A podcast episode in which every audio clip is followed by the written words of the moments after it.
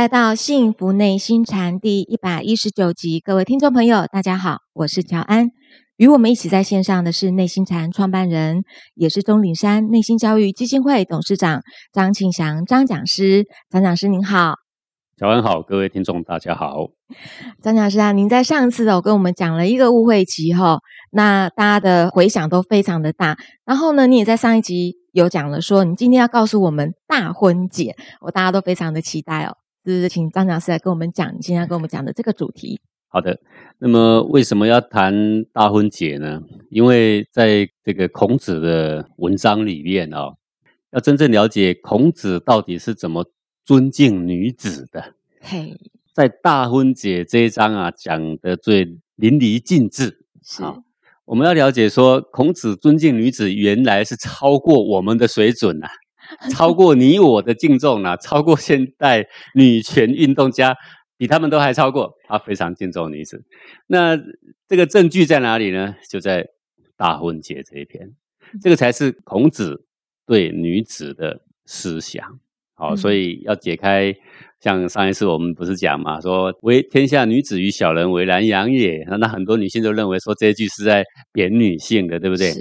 嗯，但是古代的圣贤不会哈，这个一会讲这样，一会讲那样，自己打自己嘴巴，不会这样。他的思想会是一贯的。是。好，那今天呢，我们就从孔子家语大婚解第四篇哈，从这一篇呢来说明这个原文呢。呃，孔子他呢有一天跟鲁哀公啊在一块，那么鲁哀公呢就问孔子说：“敢问人道孰为大？”这个意思就是说，说孔子啊，人间的事物哦。什么样的事情是最重要的？当然，鲁哀公会这样问，就是说，他身为一个诸侯，他当然想要了解什么事是最重要。如果我了解之后，我就做对那件事情，那天下自然就平了嘛，对不对？是。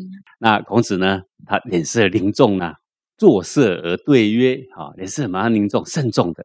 哎呀，君及此言，百姓之惠也。”他就说：“国君呐，你会问到这么重要的话，那真是百姓的福气呀。”他说：“围城的我哪里敢不真实以对呢？我有多少这方面的了解，我一定要完全倾囊相授，要告诉你呀！啊，然后孔子接着说啊，说人道正为大。他说人间的事物什么最大？政教，政治的政就是政教。那现在的人听到政治都头痛，对不对？啊，庸俗不堪，俗不可耐，贪官污吏。好，我们现在是不是一股脑都是啊？政治就是这些国与国之间的。”斗争啊，尔虞我诈，呃，是不是这样呢？讲到政治，对，那他到底政治是什么呢？是，或者说扶正正也。他说政治就是正当的正，什么是正当的正？就是导正、匡正、正己正人之事啊。他说政治的正就是正当的正，意思就是说为政者所要示范的就是一个正当的为人处事的行为而已嘛。嗯，好，君为政则百姓从而政。君不为政，百姓何所从乎？他说：“国君一个人如果做政了，百姓就会向他学习呀。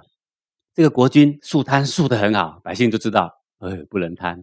是这个国君很孝顺他的母亲，百姓就知道说，哦，我要孝顺我的双亲，对不对？是这个国君待人宽厚，百姓就越学越宽厚。就国君正，百姓就正；国君如果不正，百姓跟谁学呢？百姓就变成学得尔虞我诈。”所以这个政教就系乎一个最高的领导人的身上而已啊。就是最高领导人很有魄力，百姓呢就知道说，哦，这个什么时候要有正义啊，什么时候要有仁爱，都是跟最高的领导人的风范来学。那么鲁哀公就说啦，说那敢问。这个正这么重要，那这个正应该是要怎么做才把这个所谓的正做好呢？那你说正就是正当的正，就是示范正当的人类的应对进退行为、处事态度。那我要怎么样做才能够把这个正示范好？因为我就是你讲的那个国君嘛，对不对？是。好，孔子就说了，有三件事情做好，那么你的正就等于是统统做好了。三件事，哪三件事呢？他说：夫妇别，男女亲，君臣信。啊。他说：“这个夫妇有别，对，夫妇就是男女呀，是夫妇是有别的。好，那各位现在听到这个话很不习惯哈，这个男女平等，什么叫做夫妇有别啊？这边各位古人所说的夫妇有别，是说男女天性是不同的，男女体能是不同的，男女他的情绪品质是不同的。男女看待的事情轻重是不同的啊，这跟先天的条这件是先天的、啊嗯个性关系啊。是他说一男女的天性的不同而做这个分工合作的调配，这些道理就叫做夫妇别。好，各位，我这两天刚好看到一篇文章啊，真的是现在科技就可以证明男女有别呀、各位，你知道吗？像男孩子的精力旺盛、活力是天赐的，知道吗？造物者在男孩子身上添加了比女孩子高出十五倍的睾丸素，十五倍，十五倍啊！这个睾丸素是做什么的呢？就是维持肌肉强健度的啦，维持骨骼的密度的。男孩子的骨骼密度比女孩子高得多啊，还提升体能用的啊。就是一个男人为什么蹦蹦跳跳、蹦蹦跳跳，这这部分女孩子是跟不上的。那么使人体的情绪比较平静的叫做血清素，血清素呢，男孩却比女孩低得多。哎，各位，这不就是代表说老天爷造男女是不一样的？是因为不一样，所以他们负责的工作就要不同，按照他们的长处去分配、去分工合作，叫做男女别。是叫做夫妇有别，夫妇不一定指夫妻呀、对夫妻也是夫妇啊，他在家里分工合作啊。这个女孩子负责什么比较得心应手，男孩子负责什么比较得心应手。啊如果你强迫男女都做一样的工作，那就是有的时候变成欺负男人，有的时候变成欺负女人。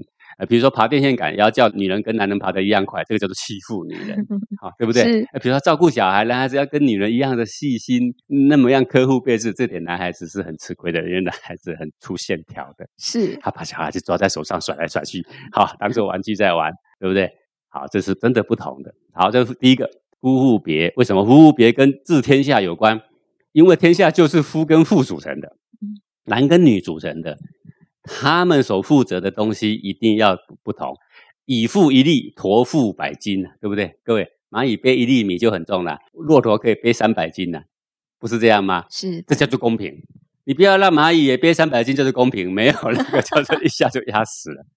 是哦，等于说这个男女的议题，这个很重要。各位，我们人性上是平等，我们投票是平等的，但是我们体能上不等的，我们的这个呃智力的方向、情绪的方向、个性的方向都不太一样，要符合先天的条件才算公，平，符合他的不同，嗯给予他适合的分工合作。我想大家不要误会夫妇有别什么意思啊？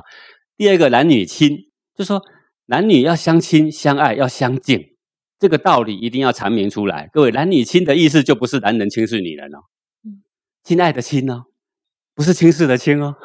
男女要亲爱，是男女要彼此尊重，各位对不对？这个话很明白，但是男女要怎么彼此尊重呢？这个话待会后面就会讲到啦。好好，再来君臣信，就是君要敬他的臣，臣要忠于他的君，君敬他的职守，臣敬他的职守，各司其位。他说，天下不外乎就是男女组成的，夫妇组成的。国家就是君臣组成的，这三者的相处关系如果导正了，那么举国之内大大小小事物都可以得正。好，这个就是孔子说啊，天下最重要的事情莫如政教，而政教要做好呢，只做三件事情做好，全天下的道理呀、就不会似是而非了。啊、是。第一个呢，就是夫妇别；第二就是男女亲亲；三就是君臣信。对而且呢，孔子是把夫妇别、男女亲放在前面。对啊，而是男女亲，不是说要男的要轻视女的，没有的。嗯，哦，那个不是说夫高于妇也没有，他说别别这个是正常的，是。本来就别嘛，是。啊，染色体都不一样，怎么会说男女无别呢？是，当然是有别嘛。是。好那鲁哀公就说了，说，哎呀，说我寡人呐、实际上是很无能的。可是呢，很无能，但是我既然听了圣人你所说的话，我也愿意，只要这三件事情做好，就能够治国，把国家治好，把百姓教好，把自己也给匡正好，那我愿意来做。但是，请问这三者怎么做呢？怎么做呢对不？对？鲁哀公也很有诚意的，他说，既然是这样，政治这么重要，那系乎这三者，那这三者我要怎么做呢？好，孔子接着说了，各位重点就在这后面啦。哎，前面算引言嘛。是 孔子说：“古之政，爱人为大。”说古古代的政教的主轴就是教人呐、啊，要仁爱百姓，要仁爱众生啊，要存着为人好的心呐、说爱人，爱人就是仁爱嘛啊，是爱人为大，为大就是说最重要。所以自爱人，礼为大。说那么要做好这个仁爱的这个工作，那是要怎么样来做呢？就是礼为大。说礼就是规矩。我们不知道怎么从内心爱人，可是我们可以从外面的礼数上，我们先告诉小孩说这该怎么做，那该怎么做。各位，我当然我们告诉小孩也好，我们说你应该存什么心，这都很好。但是他学不来，不如告诉他怎么做，而且怎么做的细则规矩，待人接物的规矩分寸，呃，这就是礼呀。那大到国家的宪法法律，这也是礼呀。是啊，那有了这个分寸规矩，那么就能够使物物各得其所啊。哦，所以要把仁爱治好，不能空谈，各位对不对呀？是。怎么样才是展现爱人的心思呢？关心人的心思呢？是不是要有一个作为呀？啊，对不对？啊，譬如说我们中年山的人拿工具给我，我常常在讲说，你们要尊敬我的话，你拿工具给我，你要把把手给我，你把手要向着我这一边给我。啊，我要拿给你，我尊敬你，我也会把它转过来，我把安全的把手放放在你那一边，让你方便拿。各位，这个就是叫做规矩。这规矩呢，就是礼。是。好，那么孔子继续说。所以治理敬为大。说，那么这个礼要做好呢，其实重点也不在于外在要怎么样怎么样，而是在于内心对人要有一个敬。各位，敬是什么？敬就是卑己尊人呐。那各位卑己尊人，卑己你听起来不习惯。我讲尊敬人，哎，你总听得习惯吧？尊敬人的意思，其实也就是我把他看得更重要，我把他看得比我更高更重要，其实就是所谓卑己尊人这个态度。卑己尊人的态度，尊敬人的态度，就是把这个礼做好的大纲啊。最重要就是这样。好，那你说把敬做好，就可以把礼做好。那敬里面最重要的呢？敬的极致是什么呢？哎，你要怎么样示范敬的大纲呢？啊，说敬之至以大婚为大。说敬的极致表现在哪里呢？在大婚。各位，什么叫大婚？大婚就是诸侯的婚礼，叫做大婚。各位诸侯是不是国家的主人？国家的主人的婚礼叫大婚。你的婚礼举行的时候举国注目，所以你只要在你的诸侯的婚礼上把敬示范的淋漓尽致，那么敬大家就马上学起来，马上学起来就心里对人有敬啊。这个卑己尊人，大家都学起来，学起来之后用在生活任何地方，礼就奠定了，礼奠定了，也就是对人的爱也就奠定了。那么这个正也就奠定了，倒着推，对不对？是好，所以大婚是很大的呀。好，那好，那这个鲁哀公就觉得纳闷啊，大婚应该怎么做才叫做把这个敬给示范好呢？他说啊，大婚是最极致的啊，免而亲迎。他说要怎么样去迎娶呢？你要穿上平常朝礼面对大臣的时候的大礼服，戴上冠冕。而且要亲自去迎娶这个你的后妃，去到他家把他迎娶过来。他说：“这个穿着最端庄的礼服，亲自去迎娶，这个就是敬的最极致的表现。”好，那亲自去迎娶这段话，各位听起来没什么。各位冠冕哦，诸侯讲到他的冕，他的冕是天子赐他的，各位知道吗？这个冕是在什么时候用？你知道吗？每天早上面对朝廷的群臣百官的时候，这些百官向诸侯行拜礼的时候，诸侯用的；诸侯要决定国家大事的时候，他所用的，代表他的身份的表征，对不对？是。所以我们现在去迎娶，我们是不是穿上最漂亮的衣服？对，漂亮的衣服是可以理解。这个冠冕，这个朝堂上的大礼服，就应该是在这个朝廷才用的。他说：“你是一个诸侯，你要示范给你全国的人都知道什么叫敬。这一场婚礼就不单单只是你们两个男女的婚礼，你要示范的这个敬是要以最敬礼。各位，诸侯讲难听一点，他去面对天子的时候，也才是戴这个冠冕而已啊。各位这样听就知道这个什么意思了。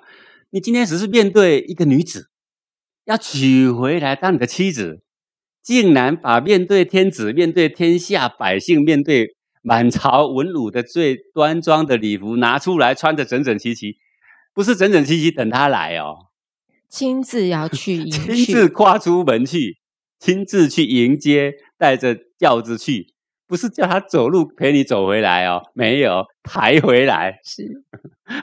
够庄重了吧？够。好，要去亲自迎。好，各位，我们看到这里呀。有没有贬义女子呢？绝对没有这个事。我们再往下看，好，是这么样的敬重女子。好，他说：“是故君子兴敬为亲呐。”他说啊，一个君子要以最敬礼的态度去经营他的夫妻的关系啊。如果舍弃了这个敬，你就是等于舍弃了你这个恩爱的夫妻情感是一样的，好像舍弃了你的亲情是一样的。各位为什么？因为敬是维系。这个家庭亲属关系的一个非常重要的字啊！各位在《论语》里面，各位还记得吗？说至于犬马，皆人有养，不敬何以别乎啊？你养父母，只是提供食物给他，就算是养吗？那如果是这样的话，那养狗养马也叫做养。那你养父母跟养狗跟马一定有不一样，哪里不一样？敬，就一个敬。你养妻小跟养犬马哪里不一样？还是一个敬啊！所以君子就是要大张旗鼓的。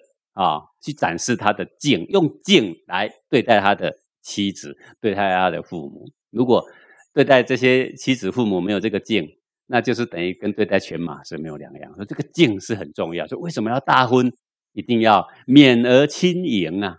啊，要这么敬啊？他说：“夫亲夫敬，夫尊也。”啊，这个尊也就是敬爱人呐。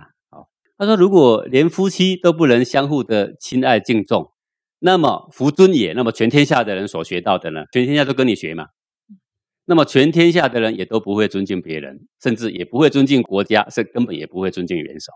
各位，敬你一个人示范好，全天下学到这个敬，都会不止尊敬你哦，尊敬家里的任何人，尊敬所有长上，当然包含他的国家跟国君哦，自然就尊敬你了嘛。”你所示范出来的，连对家人的敬都没有，大家所学到的就是没有敬，没有敬，就是全天下的人心中就没有尊者了啊！敬谁呀？各位对不对？这个我们现在的民主国家就有这个毛病，我们不知道敬谁呀，我们连 国家元首都可以踩在脚底下骂，有没有？好，自由有一点过度，猴孙式的自由了，已经蔓延在全世界了。好，那福亲福敬就福尊也，那这天下是可怕的。说爱与敬，其正之本语。说爱跟敬这两个字，就是为政的大纲。好，那敬也就是爱，有爱一定要有敬。啊，有爱，如果你只是爱他，你心里没有把他提高在心里很重要、很尊敬的分位，那这个爱，那也就是溺爱，对不对？好，所以为政第一要务啊，话一直讲讲到这里，为政第一要务啊，那刚刚讲说。爱也很重要啦，礼也很重要啦。礼的大是什么啦？就是这个敬，对不对？所以为政第一要就是爱跟敬。那这爱跟敬要把它示范在家庭，那谁来示范？就是诸侯您呐，对不对？怎么示范？就在大婚的时候，在夫妻之间，各位，因为你敬重你的父母哈，没有那么大的排场来敬重父母啦，没有那个机会啦。你每天在家里敬重父母，可是跟百姓有看到是两回事。可是诸侯结婚那一天一定是大排场，举国皆知，夹道欢迎，观礼，对不对？趁这个时候要把那个礼的最极致啊，要示范出来，示范出一个夫对他妻的爱跟敬，爱跟敬示范好，正就可以立起来了。好，然后呢，鲁哀公听到这里呀，心里卡卡的啊，为什么？因为他们以前诸侯娶老婆哈。都是叫人哈去把他哈抬过来而已啊，没有轻盈，没有啦，没有，因为诸侯很大的啦，哦，就是这个富人自有一些陪嫁的队伍，然后自己就来了，诸侯就在他宫里面等着了，轻盈自己要去呀，是，好，他说你们这些做法都错了，因为你没有把爱跟敬示范出来。然后鲁哀公就说了：“说寡人愿有言也。说寡人有疑问，我希望你再说几句，帮我补充补充说明一下吧。”鲁哀公说：“然免而亲迎，不以重乎啊？”他说：“我是诸侯呢，叫我穿上冠冕朝堂上的制服，面对群臣用的呢，对不对？那我还要免而亲迎，我是诸侯呢，我叫谁来，谁就得来。为什么我要去亲自去迎接？”啊，他说有两个，他觉得太重。一个是我要亲自去迎接他，这太重了。第二个，哎，这这个冠冕，这个天子所赠的，对不对？我面圣的时候用的，我面对文武百官用的。那个小女子，我为什么我要 带着冠冕去迎接她呢？这礼是不是太超过了？好，好，各位，我们说实在啊，就算别的国家的国君来拜访他哈，他在朝堂上可以冠冕。他在私下宴会的时候，他也没有冠冕，他可以请别的国家的使者走进来，他也不用出去亲迎啊，各位对不对啊？是，对啊，那你就知道说，哦，那这个礼用的实在是很重啊，所以难免鲁哀公会说，那这会不会太重了一点啊？干嘛这么尊敬一个弱女子呢？是不是这样？孔子啊，悄然作色也：“他就孔子皱着眉头啊，他说：‘哎呀，这个道理这么重要，你怎么可以这样子想呢？’他皱着眉头啊，他就说啊，说这个事情太重要了啊。和恶性之好，以继先圣之后，以为天下宗庙社稷之主，君何谓以重焉啊？各位，你听到文言，先不要头晕，我讲白话给你听，你不用紧张哈。他说，因为大婚的这一刻是诸侯跟另外一户两户。要和恶性之好，对不对？两个本来没有血缘关系的，要把他两家呢这么样的亲密的结合，这么样的友好，以继先圣之后。他说：“这个女子来到你们家，他要帮你繁衍先王的后代。哎，各位，先王啊很重要，对不对？大家都知道，先王的后代重不重要？哦，那当然很重要啊。那你先王后代很重要，不然你自己生。”你生不出来啊！鲁哀公你厉害，你自己生，你生十年你也生不出来。你是不是要一个女子帮你生？对不对？这个女子来到你的家，帮你繁衍先王的后代，帮你这个怀胎十月，对不对？把她生出来，帮你养育，帮你教育，啊，以为天下宗庙社稷之主，他教养出来的小孩以后要替代您呢，主持国家祭典，主持宗庙祭典呢。替代你言传万代子孙呢？你怎么会说你带个冠冕亲自迎接算是重呢？各位，这个女子来到你这里，要影响你千秋万代，你只是带个冠冕出去亲自迎接她，你怎么会说这样太重呢？你所做的事情未免太简单了吧？各位，对不对？一个古代的诸侯，小孩子生出来之后，他根本也不用说一把屎一把尿啊，他生完之后他就没事了，你知道吗？他在偶尔喜欢看看小孩的笑容的时候，去逗逗小孩，然后三分钟他就觉得烦了，又丢给妈妈，对不对？这都是他妈妈在照顾的啊，不是这样吗？所以，然后呢，你的小孩是一个太子，太子重不重要？那够重要了吧？啊，太子以后就是诸侯，重不重要？很重要吧？谁帮你生？谁帮你养？谁帮你育？就是这个你现在要娶的这个女子啊，她对你这么重要，你要不要去亲迎啊？好，然后鲁哀公就说了。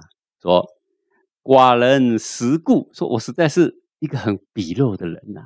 不过我如果不这么鄙陋，我哪里有机会今天能够听到一番这么好的道理呀？可是呢，我心中还是有一点疑惑，我还想问，但是我又问不出来啊，请稍静。他说：“孔子啊。”我问不出来，但是我还是有疑惑，你再帮我补充补充一点行不行？让我更心服口服，说这个女子真的重要，我真的需要哈，要出门轻盈，而且还要冠冕的去轻盈啊。孔子就说了：天地不和，万物不生。他说天是阳气，地是阴气，这阴阳如果不合的话，万物都不会生的。啊，大婚万事之事也，君何谓以重焉？他说大婚就是阴阳和合要生万物的时机，不是吗？就是诸侯是阳，你娶来的后妃就是阴，那你们就要生你们的万代子孙，对不对？诸侯恶性联姻，产万代的继承的这个继承人，啊，乃是攸关国统得以正确传言的重大事情。你怎么会说这个是叫你去亲迎？有怎么太严重吗？好，孔子接着又说了，说内以治宗庙之礼，足以配天地之神，好。他说：“一个国君为政的大纲哦，对内就是要能够敬慎的满足宗庙祭祀所需要的一切礼数，因为要我们尊敬先王嘛。然后你所做的这一些礼，要足以配得起天地神明。那他讲这个话什么意思？就是这些事其实就是后妃在后宫所主导的事情了。那一个国君治国呢，出以直言之礼，以立上下之敬。说国君。”治国对外要能够圆满朝堂上正义直言的这些礼数，各位在朝堂上不是互相推让来推让去，互相在那边仁爱来仁爱去，不是呢。朝堂上说什么事是对的，赶快办；什么事是错的，谁犯错惩罚了，他是直言的嘞。啊，他一出了家门，上了朝堂，他是要圆满朝堂上正义直臣的这些魄力，这些礼数都要拿出来，他才能够立得起君臣上下、举国百姓的互相敬爱的风气，才能立得起来。对不对？啊，这为什么要说这些？因为后妃辅佐这个君王，他在后宫有这个增建君王的职责。啊，物此足以正之啊，国此足以兴之啊。啊，说任何失误适当，你们两个的大婚呐，夫妻相敬的这个礼制啊，可以匡救。国家处事有失当，那么夫妻相敬，只要夫妻相敬，这个礼制够巩固，那也足以挽回。各位的意思是什么？其实不是夫妻，就是夫妻示范了这个爱跟敬。等大家学到了这个爱跟敬之后，放在国家大大小小任何的事物上，事物有失当啊，或者是国家的处事有失当，只要爱跟敬的心拿出来，他都不会相去甚远。所以为政呢，大大小小的事情呢，啊，先乎礼呀。就是说，为政最重要的就是要把这个礼给奠定。那这个礼现在说的是什么呢？就是大婚。那为什么要说大婚呢？因为国家要能够做好，就是爱跟敬两个字而已。各位，比如说一个国家两个政党吵啊吵啊，一直吵一直吵，互相揭疮疤，就是为了争夺利益，对不对？各位，如果这两个政党的人对国家有爱跟敬可言的话，那对方的政党说对的事，那我们要不要说，嗯，这件事对国家有帮助？应不应该这样说？我我虽然是在野党，我支持你。啊，如果执政党听到在野党，他可能说错了十件事，其中有一件是对的，执政党应不应该要基于对国家的爱跟敬？他说，他们其他九件，我认为应该严加批判，但是唯独哪一件，我真的觉得对方真的是爱国家的，是不是应该这样？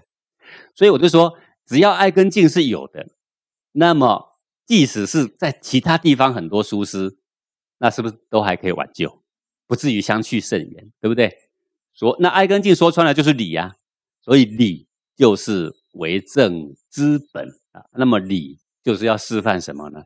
也就爱跟敬。而而所有的礼里面最能够表达爱跟敬的是哪一件呢？就是大婚。各位，我们去迎娶，是那个排场是不是敬已经非常明白？你为什么非他不娶？那个爱是不是已经非常明白？对不对？全天下那么多女子，为什么你娶她？因为你对她有爱啊，别人你怎么看都看不上眼啊，不是这样吗？而且爱跟敬，爱要加上敬，那个迎娶的那个过程，就十足的把一个男人对女子应该有的敬表现得淋漓尽致啊！各位，我们不要说大婚呐，这个就现在人来说啊，求婚都要跪下，各位对不对？啊，咔通先跪下去送上 一百朵玫瑰花，现在网络上也有很多。影片是不是都这么搞的这个戏嘛？这就是敬，好，为什么要这样？因为他要来帮你主持家务、操劳家务，大大小小的事情，你在外面奔波，谁在后面帮你收拾？就是这个女子啊，要帮你们家传言香烟，靠的是谁呀？就这个女子啊，哦，对不对？各位，如果以后你们家假设你们夫妻两个结婚之后又生了三个小孩，总共加起来五个人，对不对？那五分之三是谁生的啊？就是那个女子生的啊！你们家的五分之三命脉操纵在谁手里啊？就这个女人的手里啊，重不重要？很重要啊！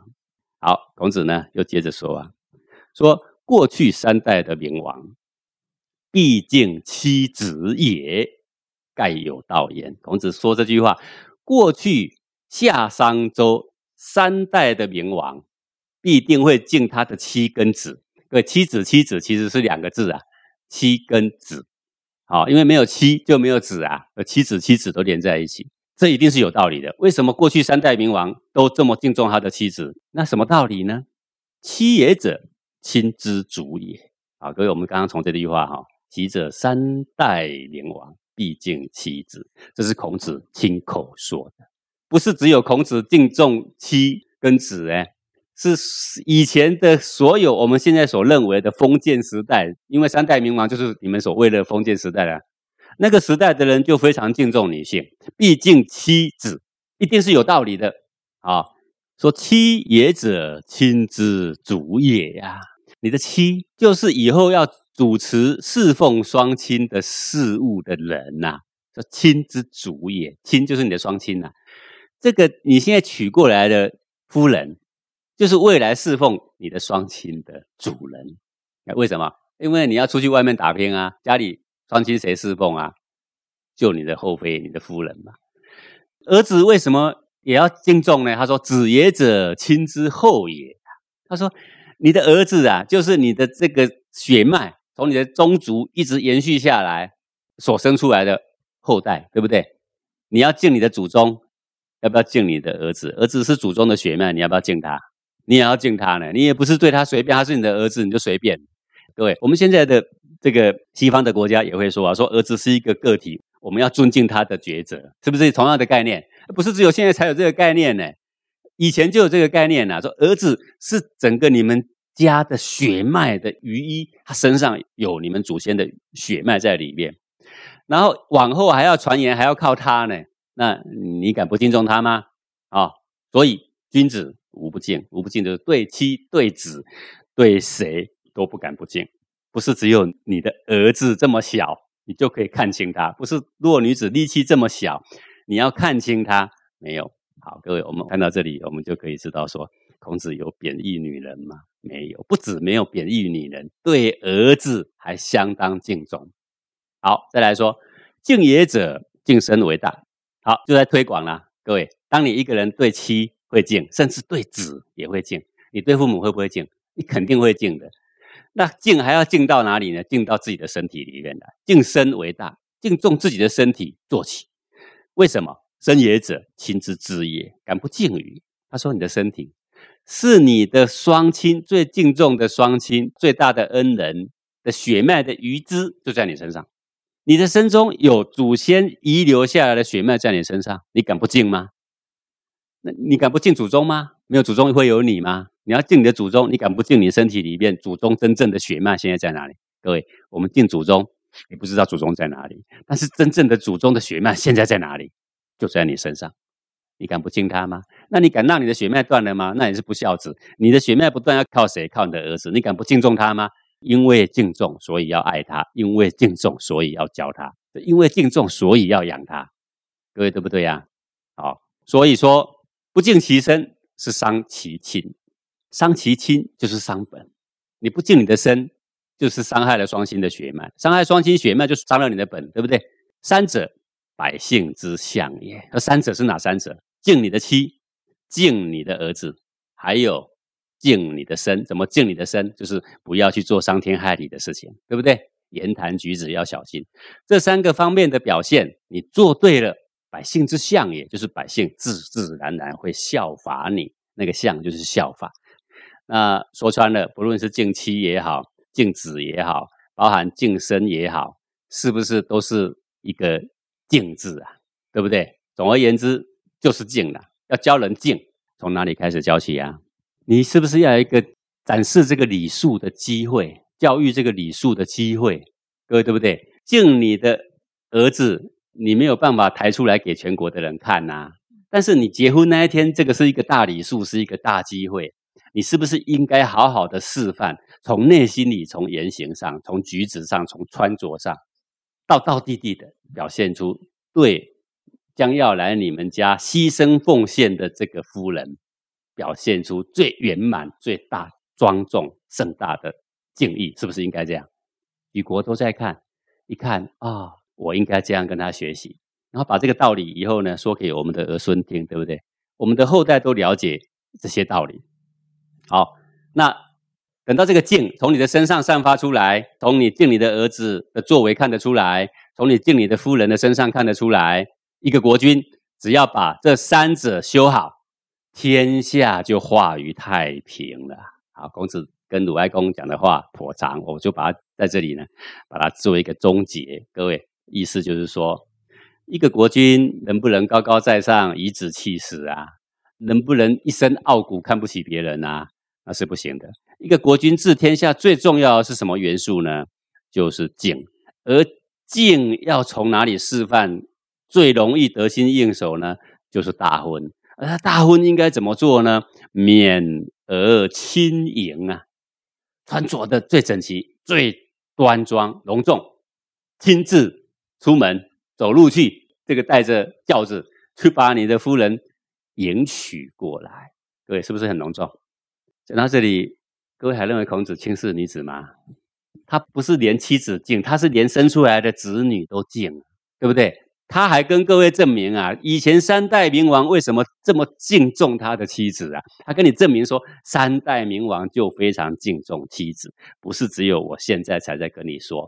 他说：“鲁哀公啊，你应该要好好示范怎么样敬重你的妻子的这一件事情。”好，我们回到现在，各位，现在的社会乱象不就刚刚好？谁都不相信，谁都不敬重，谁都可以对着干，对不对？是。小孩子可以对着父母干，对不对？你不买手机给他，那个女孩子哦，她家不是很有钱，她爸爸买不起那一只很高贵的手机，她一看就看到一只很高贵的手机，她爸爸说打个折行不行？商家说不卖，那我们买一只便宜一点行不行？那个小孩子不要，在那边哭闹，就给他躺在大马路上。然后我看到那个照片是大陆的新闻，两个公安还站在旁边保护他，叫他起来，他也不起来，就在那边耍赖。各位，他只要他的手机，他对谁还有一个一点点敬吗？为什么我们觉得现在小孩子这么难养？因为什么？就少一个敬，这个敬没有示范他。还有一个我们学员里面发生的吗？呃，学员他没收他的小孩的手机，因为他占据太多的时间在网络上。小孩写了一篇怒骂他的父母的信哦，那个信放在桌上，还一把刀啊，啪插在那一封信上啊。各位看得严不严重？你养他一辈子，他有没有一点劲？没有，没有的原因是在哪里？你可以示范敬的场所，你完全都没有把握。诸侯的大婚，哎，没有示范好；家里的大婚没示范好，对家里对妻的敬没有示范好，对子的敬没有示范好，儿子对父亲也就不会敬，这个妻子对丈夫也就不会敬，这不是就是这个道理吗？各位对不对啊？好，那在这呢，我就先各位呢，就是说用文章跟你证明，唯有孔子大婚节才是真正代表孔子对女子的。正确思想，他所说的一贯的就是对女子这么爱护、这么敬重，对小孩都还敬重，这也都符合我们现在这个这些欧美呢新时代的人说，对小孩子要尊重他的思想，尊重他的独立的个体，我们要好好爱他，所以我们要养他，这是完全符合的。而现在很多很多的文章批判孔子轻视女子，其中最严重一句就是“唯女子与小人为难养也”。那上一周呢，我已经。谈过了，那纯粹是因为古文显文，把这个文意精简之后变成这个意味，那实际上原始并不是这个意味。好，那另外呢，大家比较常常拿来说明的，网络上我也看到批评孔子瞧不起女人的。另外还有一段啊，我举这个例子来说明。这个《论语》里面呢，有一段说：“舜有臣五人而治天下。”说当时的舜呐，得到五个人才，他就治天下了。那么武王说呢：“余有乱臣十人。”武王他说：“我有治乱之臣，平定乱世的臣，我有十人。”各位，那个乱臣不是作乱的臣啊，是治乱的臣。说武王说：“我有治乱的臣，有十个人。”啊，各位，这个是出自于《尚书》的《太史篇》。那么孔子在《论语》里面呢，就举这两句话。孔子就说啊：“才难呐。”可见大人才真的是难得啊，不其已然乎啊，不是吗？你看舜才得到五个人而已嘛，武王平天下也才得到十个人就平天下了嘛。可见得大人才不用多，大人才只要有几个人的话就足够了嘛，对不对？好，刚刚不是讲说武王有乱臣十人吗？然后孔子最后一句说，因为乱臣十人，大家都会以为乱臣十人是男人，知道吗？孔子知道乱臣里面有一个妇人呐，他就加上说有妇人焉呐。九人而已呀，各位是什么意思？就是说古文所说的武王有乱臣十人，其实他们没有批注，没有附加注明说，其实里面有一个女子啊。但是我今天我要告诉你们，其实这十个人里面有一个女子啊，所以他说有妇人焉呐。啊，真正的男人只有九个人而已，他说九人而已啊。各位有妇人焉，九人而已。这个纯粹是古人都没有提过，因为什么？因为与有乱成十人，大家都会自然想到说十个男人，你知道吗？但是孔子知道说，妇人古明王在世的时候，妇人有大才，还是会被选用的。古人绝不轻视女子的。那么这件事情，大家很少人知道，孔子知道。孔子特别点出说，其实啊，这十个人有妇人焉，九人而已。其实里面有一个妇人，你看那个人叫文母。这个文母非常非常有才干，非常有远见有见识，结果呢也被武王给选用了。哦，他并没有轻视她是一个女子啊，所以就没有用她。各位，我们看现在的中东，哎，出现在电视画面的时候，只要有一个女的，那个女的会被涂掉哦。上次那个奥巴马到中东去访问啊，奥巴马的太太啊，在画面上就凭空消失耶，那里有一团雾哎，那才是轻视女人呐。但是各位，在中国的古代，你们所说的封建时代，真正有才干的人，文武照样被举用。说有妇人焉，男人哦，我跟你讲，不是男人占十个哦，男人只有九个而已哦。好，各位，孔子这个意思，我们知道他的善心，就是说，你们女子不要放弃自己，你们男人也别太妄自尊大，你们也别轻视女人，因为古圣先贤都是尊重女人女人真的有才干，一定会被举用的。好，各位，为什么我举这段话，你知道吗？这段话在网络上被怎么批评呢？网络上说，你看周朝以前历代以来都没有否认女子，对不对？你看啊，因为武王说。与有乱臣十人里面有包含一个女子，不过并没有批注说有包含一个女子哦。他说周朝以来都把它当作是十个人，反正女人算十个人之一嘛。而孔子却否定了。孔子怎么否定？孔子说其中里面有一个妇人哦，算是人的只有九个人而已哦。哎，竟然这样子批评，就把他完全给扭曲了。各位，我觉得批评的人就好像外国人，你知道吗？就好像美国人刻意要批评中国人一样，好像他不是中国生的。他完全扭曲了这个古古圣人的思想，完全站在反中国的文化道统的角度来看中国的东西。你凭什么可以解释这个中华文化的东西呢？你完全站在西洋人的立场，支持西洋人的论断，批判中国人一无是处。完全站在这个立场来说，各位以前的人都没有说过乱臣十人有女人，是孔子说出来，而且他说有妇人焉。各位还好。妇的后面加个人，他说妇人肯定就是个人，哪里说他不是人呢？后面说九人而已，是说你们以前都固定认为十个人都是男人，我告诉你们，男人只有九个而已。他是突凸显出古圣先贤不排斥女人，而且我特意提出来，我要让你们知道，你们不要以为十个人都是男人，其中有一个妇人，妇人是不是人？妇人就是人，妇后面加个人，还好他妇后面有加个人。我觉得这种批评完全不带脑袋，好像脑袋长洞一样。自己祖先的东西都是坏的，只要是欧美的，反正就是先进的。各位，欧美现在有先进吗？一塌糊涂，根本经不起时间的考验。我们要跟他学什么呢？如果你有华人的血统，应不应该支持中华文化？你们应不应该静下心来，好好的看一看里面的文字，把前后给贯通，好好站在圣人的心思。不要用小人心去度君子之腹，你才能够得到中华文化的精髓。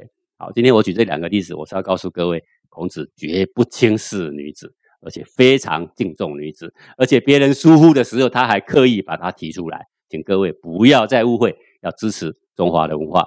对，我们谢谢讲师哦，您用了白话文讲了大婚节给我们听。讲师您说的对，那个古圣贤他们在讲话，不可能是呃。不可能是这个时候是讲这样的话，那个时候是讲这样的话，他一定是从一而终的。没有笨到今天打左脸，明天打右脸，对不对？是。再笨的人也不会说我轻视女子，然后把它留在文文字上，让万世的人去骂，对不对？嗯。这么简单的道理，怎么会想不透呢？当然，我们觉得它有一个原因，是因为。好像我们看不懂这个古文的文法，这个对叫做行文嘛？对，行文是在行文这个部分的话，也希望讲师在日后能够有机会再多为我们讲解，呃，怎么样去解这个行文呢？那当然由此我们也知道，说孔子不但是没有轻视女子，对女子的这个敬重反而是超乎我们的想象，超乎你想象，而且这个才是正确的孔子思想的版本。请各位如果对孔子轻视女子有误会，一定要看《孔子家语大婚解》这一篇。是，在中国国家主席习近平当时去山东孔庙。去参观的时候，就拿起《孔子家语》说：“这本书我要读读，请各位一定要读读。”对，一定要读读。我们谢谢讲师哦，今天帮我们解开这个误会。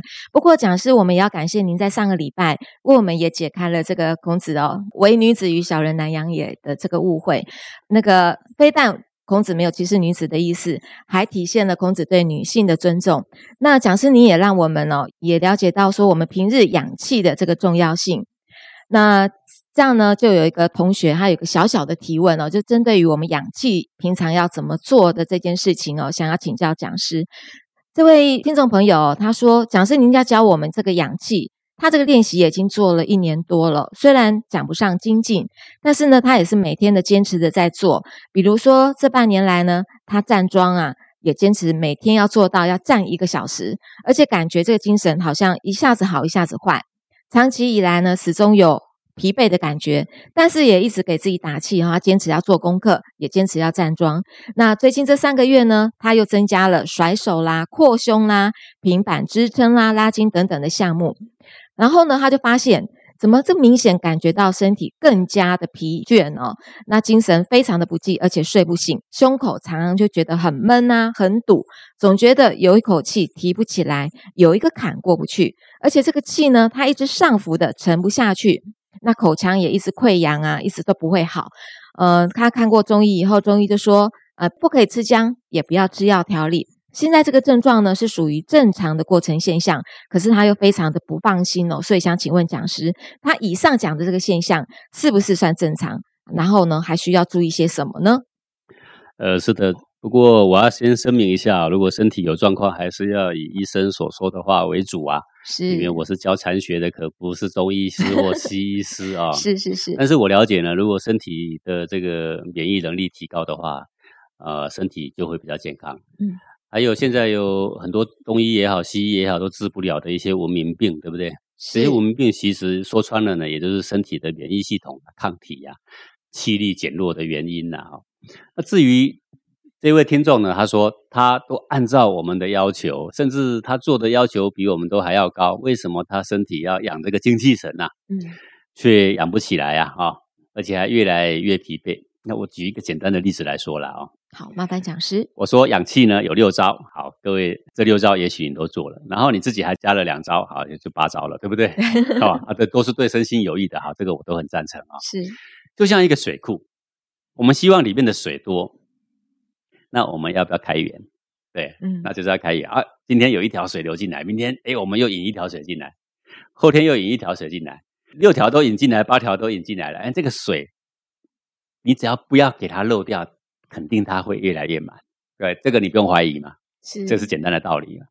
那身体里面呢，会自己长精气神，只要你吃五谷杂粮，正常作息，正常饮食，就会自己会长精气神。各位，你今天晚上很累，你睡一觉，明天就神采奕奕。为什么？身体自己会办到，嗯，并不是你的脑袋多聪明才办得到，那个最笨的人也办得到，对，对不对？对，只要你吃的、喝的都够了，正常了，没有毒素来侵扰你。好，那它就不会再让你的精气神漏掉。那就是水库，只要有水进来，自自然然就会满。那那为什么你说你做了这么久，然后呢，你的氧气六招也都用了，然后你的精气神还是上不来，对不对？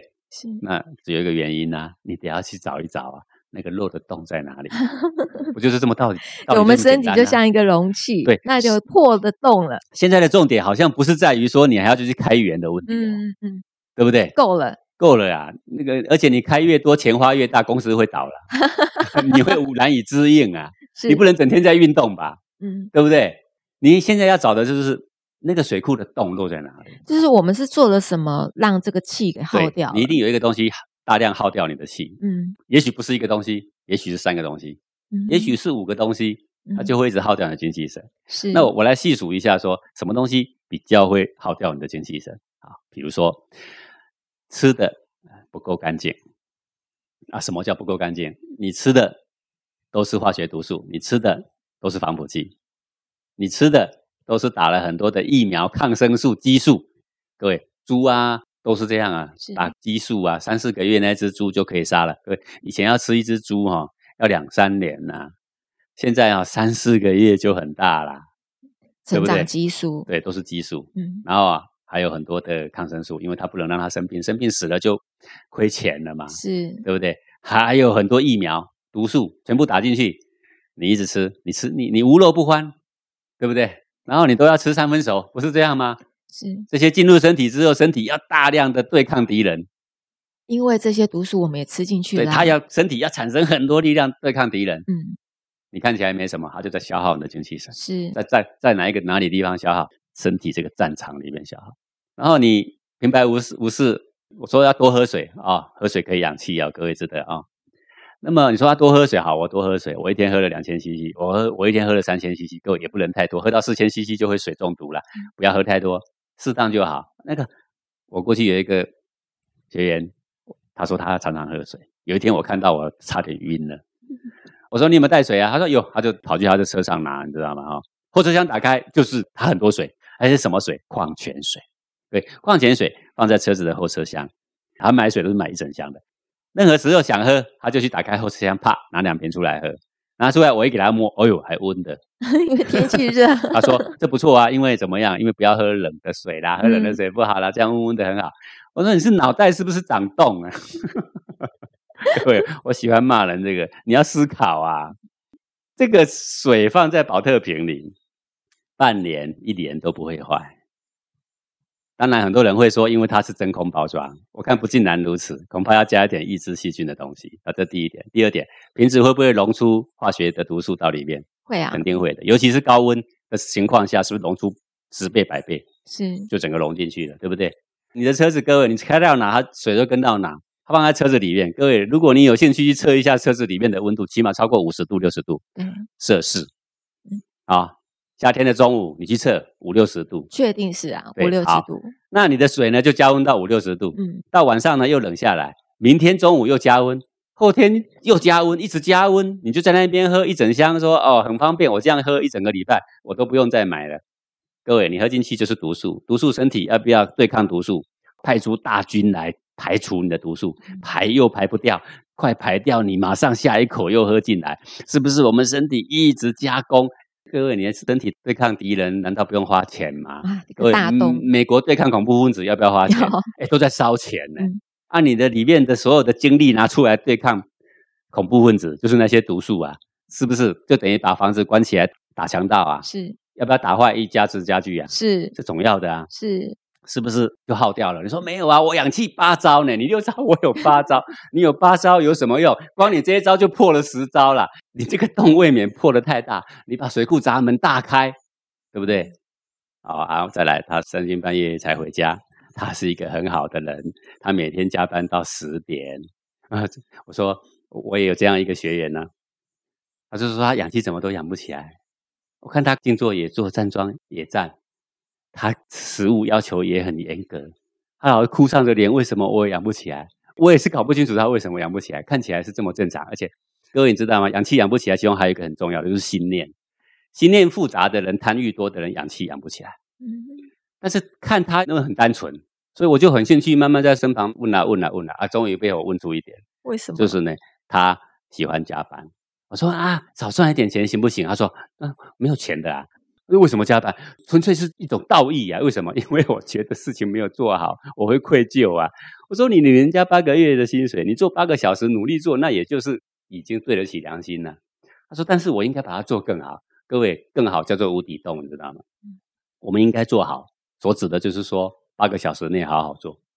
因为什么？因为人要休息啊！是人不是机器，各位，机器一直超也是会坏，何况是人呢？是啊，你每天都超到十点。你回去还有多少时间可以静养，对不对？然后他是对于他的责任是这么样斤斤计较的人，我们也就可以知道说，他的心思是非常对自己要求太过严谨，让自己无法喘过气。就光他这个心思跟他这个加班到十点，就等于是水库闸门已经大开了，他也没办法氧气。嗯，好，所以我说不是氧气六招没用，也不是你不够努力，你真的也已经太努力了。是，但是我要让你反思的，就是说，在你生活里面，是不是有类似我刚刚说的情况？还有，在你的办公桌旁边，是不是有太强的磁波？是不是床头有一个床头音响？是不是你的座位旁边刚好有一个蛮强的变压器？还是你整天都会抓着手机？还是手机都会放在你的心脏？这些都是你要反省的地方。嗯，要不然，氧气是身体自己会养的。不必要你操心的，你现在所要做的就是把捣乱的分子抓出来，把它驱逐出境，这样就可以了。是哦，我们谢谢讲师哦。这个氧气哦，除了要开源，我们还要节流哦。谢谢讲师您的解惑，我们也欢迎各位听众朋友来信提问，或者来与我们分享您的心得。您可以将您的提问寄到我的信箱，我的 mail 是 z o a n i z k 的 z z o a n at h t z 点 o r g 点 t w。我们也感谢讲师今天的空中讲授，更感谢各位听众朋友的收听。我们下星期同一时间空中见喽，拜拜。爸爸。周末妈妈要出差，你在家要乖乖的哦。为什么妈妈你周末又要离开我？不嘛不嘛！因为妈妈要去传播幸福内心禅，让更多人能得到幸福呀。可是妈妈不在，宝宝会很想你的。